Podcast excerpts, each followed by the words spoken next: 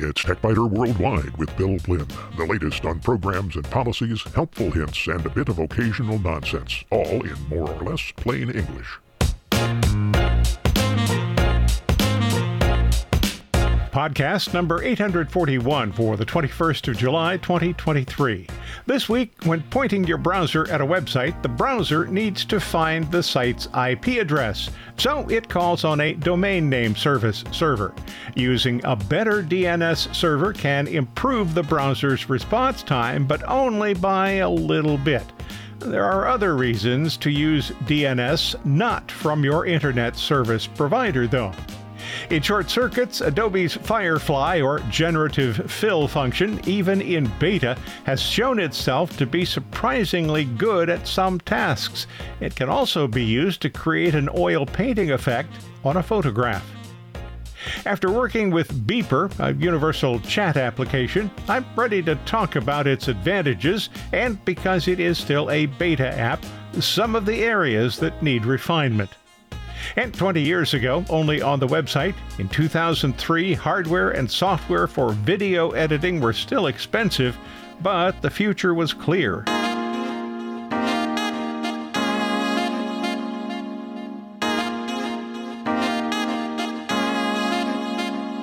When you told your browser to connect to TechByter.com, the browser first examined a hosts file on the computer, probably found no information about TechByter.com, and then sent a request to your internet service provider's name server.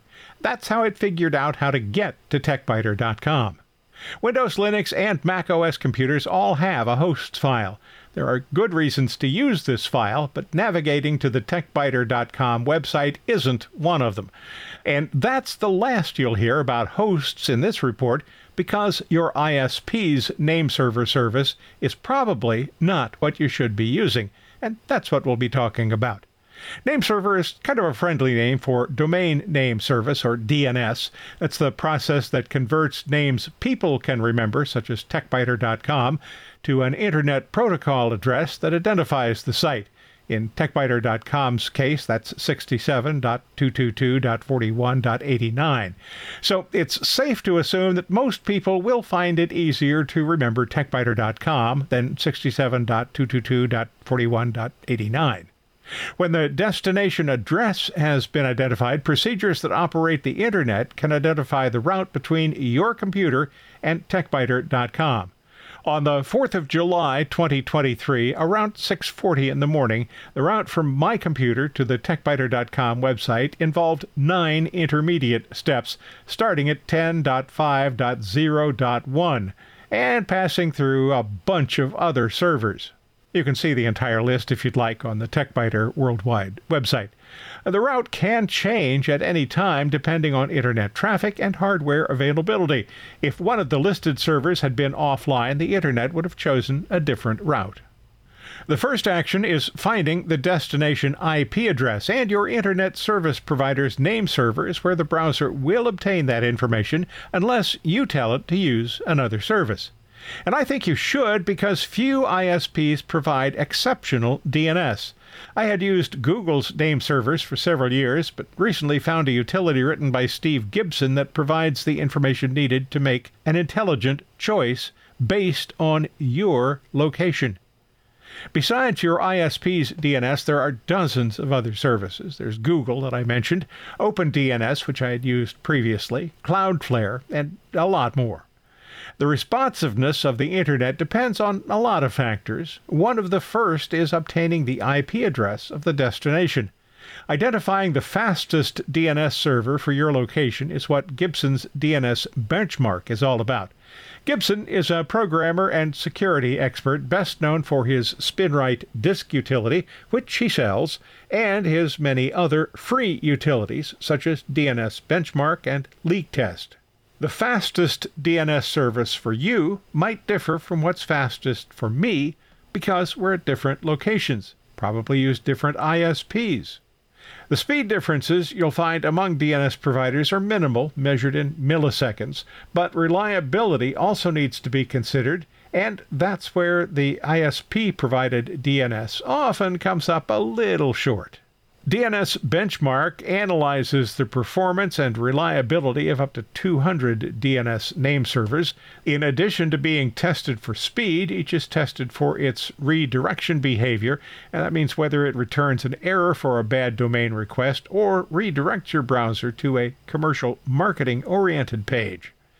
You'll need about an hour to run the test and modify settings, but virtually all of the work is done by DNS Benchmark. All you need to do is avoid heavy internet traffic, such as streaming video and large file transfers, during the test. There are two places where you can specify the IP address of your preferred name servers, and this is one place where you do have to use an IP address, not a name. One location is the network setting on the computer. In Windows 11, search Settings for Manage Network Adapter Settings. The other is in the Router settings. Windows has options for primary and secondary name servers, and routers have at least two options, but some do provide more. The machine specific settings are tried first, followed by the settings in the router, and if there are no settings listed anywhere, it falls back to your ISP. My primary computer shows two adapters. That's because a VPN is present. One is used when the VPN is active, and the other when the VPN is inactive.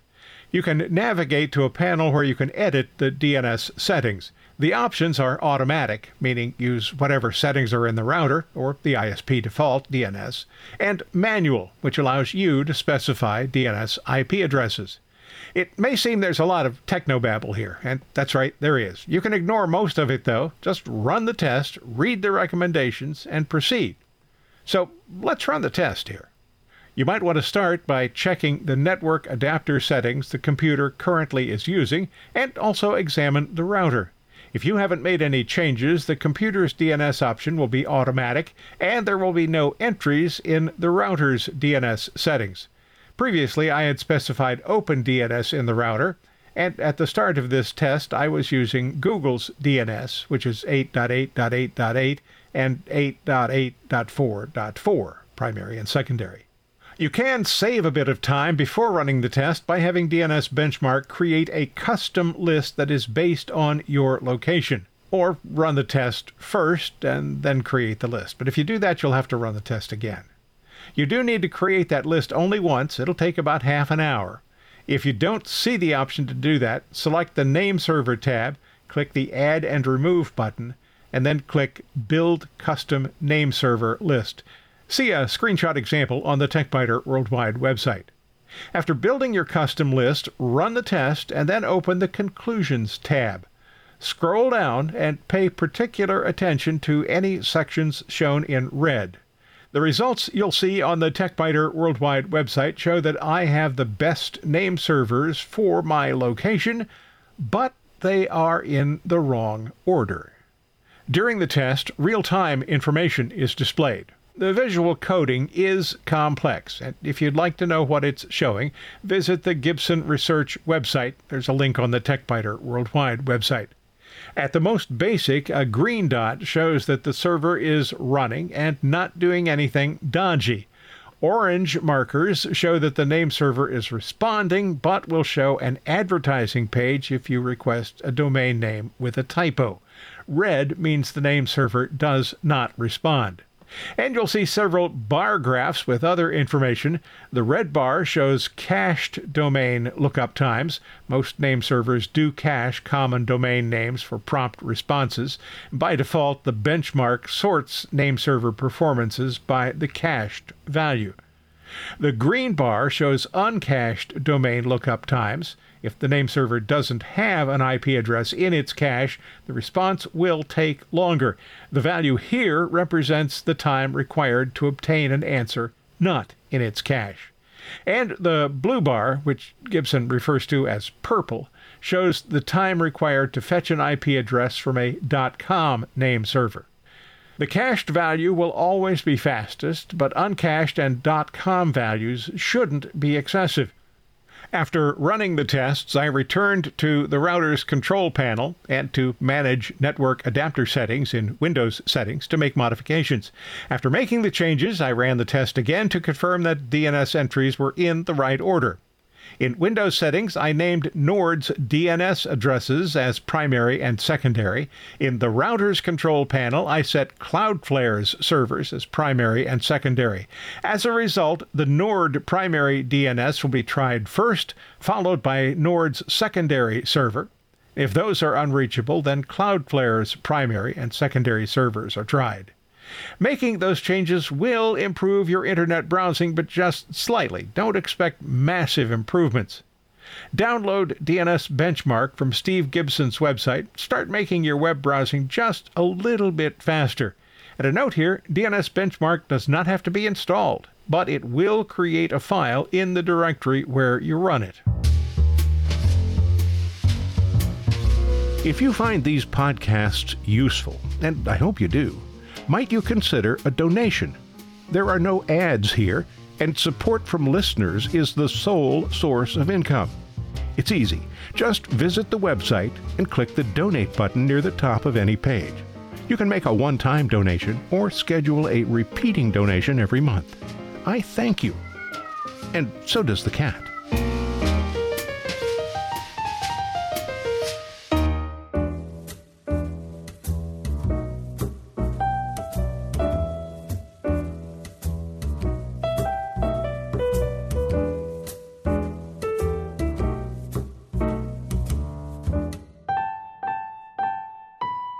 In short circuits, despite legal questions, limited resolution, and various other shortcomings, Adobe's generative fill is nothing short of astonishing. It's not going to replace graphic designers and photographers, but clearly it has the ability to accelerate certain workflows. I described an experiment with generative fill, which Adobe calls Firefly, at the end of June, and I mentioned that I might make some additional changes to the image I showed at that time. I wrote, and I quote here, the thumbnail of the person holding the cone is damaged. That could be fixed.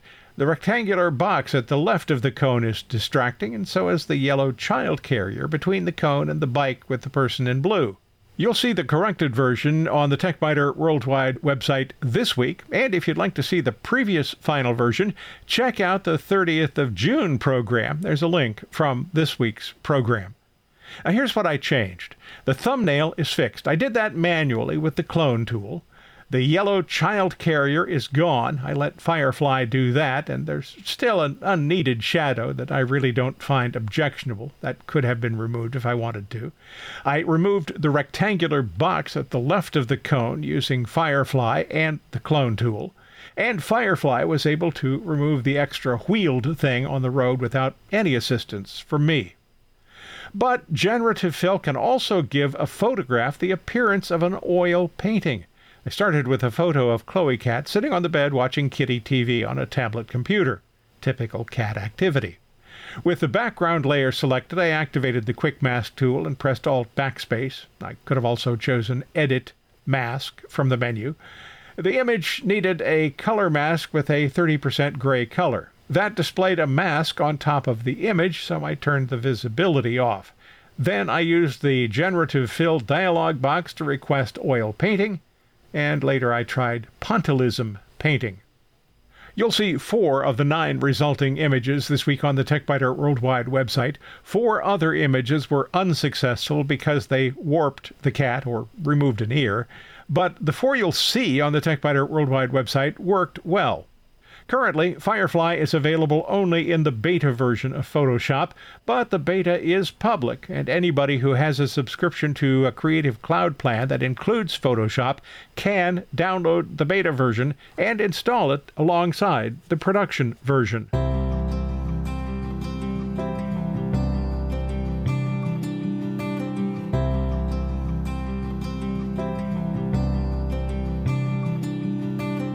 Mentioned the chat application Beeper about a month ago, shortly after joining the beta program. Well, now it's time for another look. Besides making iMessage available on Android and Windows devices, Beeper is a universal messaging app that lets users chat with anyone on chat networks such as WhatsApp, Telegram, Messenger, Signal, and more. Although a paid version will eventually be offered, it is currently free, and the developer says there will always be a free version. Beeper's left panel changes depending on which chat service you're using, and there is one section dedicated to messages from Beeper's support team. The specialized Beeper tab has an Updates chat where updates are announced every few days, a Help chat that holds all of the messages between the user and the support group, and a third called Notes to Self. The support team is both proactive in announcing updates, system problems, and resolutions, as well as prompt in responding to messages from users. And by prompt, I mean responses are provided in minutes, not hours or days, or, as with most chat services, never. Notes to self is surprisingly helpful. It's not uncommon for me to encounter something that I'd like to follow up on or pursue when I'm using a mobile device. Until Beeper arrived, I've sent a link to myself using Messenger. It's much neater and easier to be able to do that by simply dropping an encrypted note in this section. But there are a few annoyances. Probably the most significant is Beeper's current inability to show previews of links. Beeper shows just a clickable link where Messenger would display a clickable preview. The preview provides enough information that I can decide whether to follow the link, and I'm hopeful that Beeper will eventually add that feature. If you use more than one messaging service, and possibly even if you use just one, Beeper looks like it will be an app you'll want. It supports WhatsApp, Facebook, Twitter, iMessage, Android SMS, Telegram, Signal, its own internal messaging system, Slack, Google Chat, Instagram, IRC, Matrix, Discord, and LinkedIn. All Beeper chat messages are end to end encrypted. And when a network already encrypts messages, Beeper re encrypts them. To get started, visit the Beeper website. You'll find a link on the TechByter Worldwide website.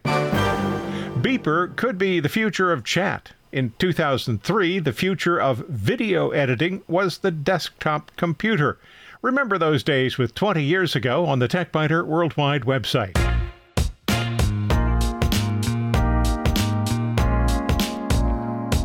Thanks for listening to TechByter Worldwide. I'm Bill Blinn. There's more on the website, techbyter.com, and if you have a question or a comment, use the contact link you'll find there. Stop by again next week for another session.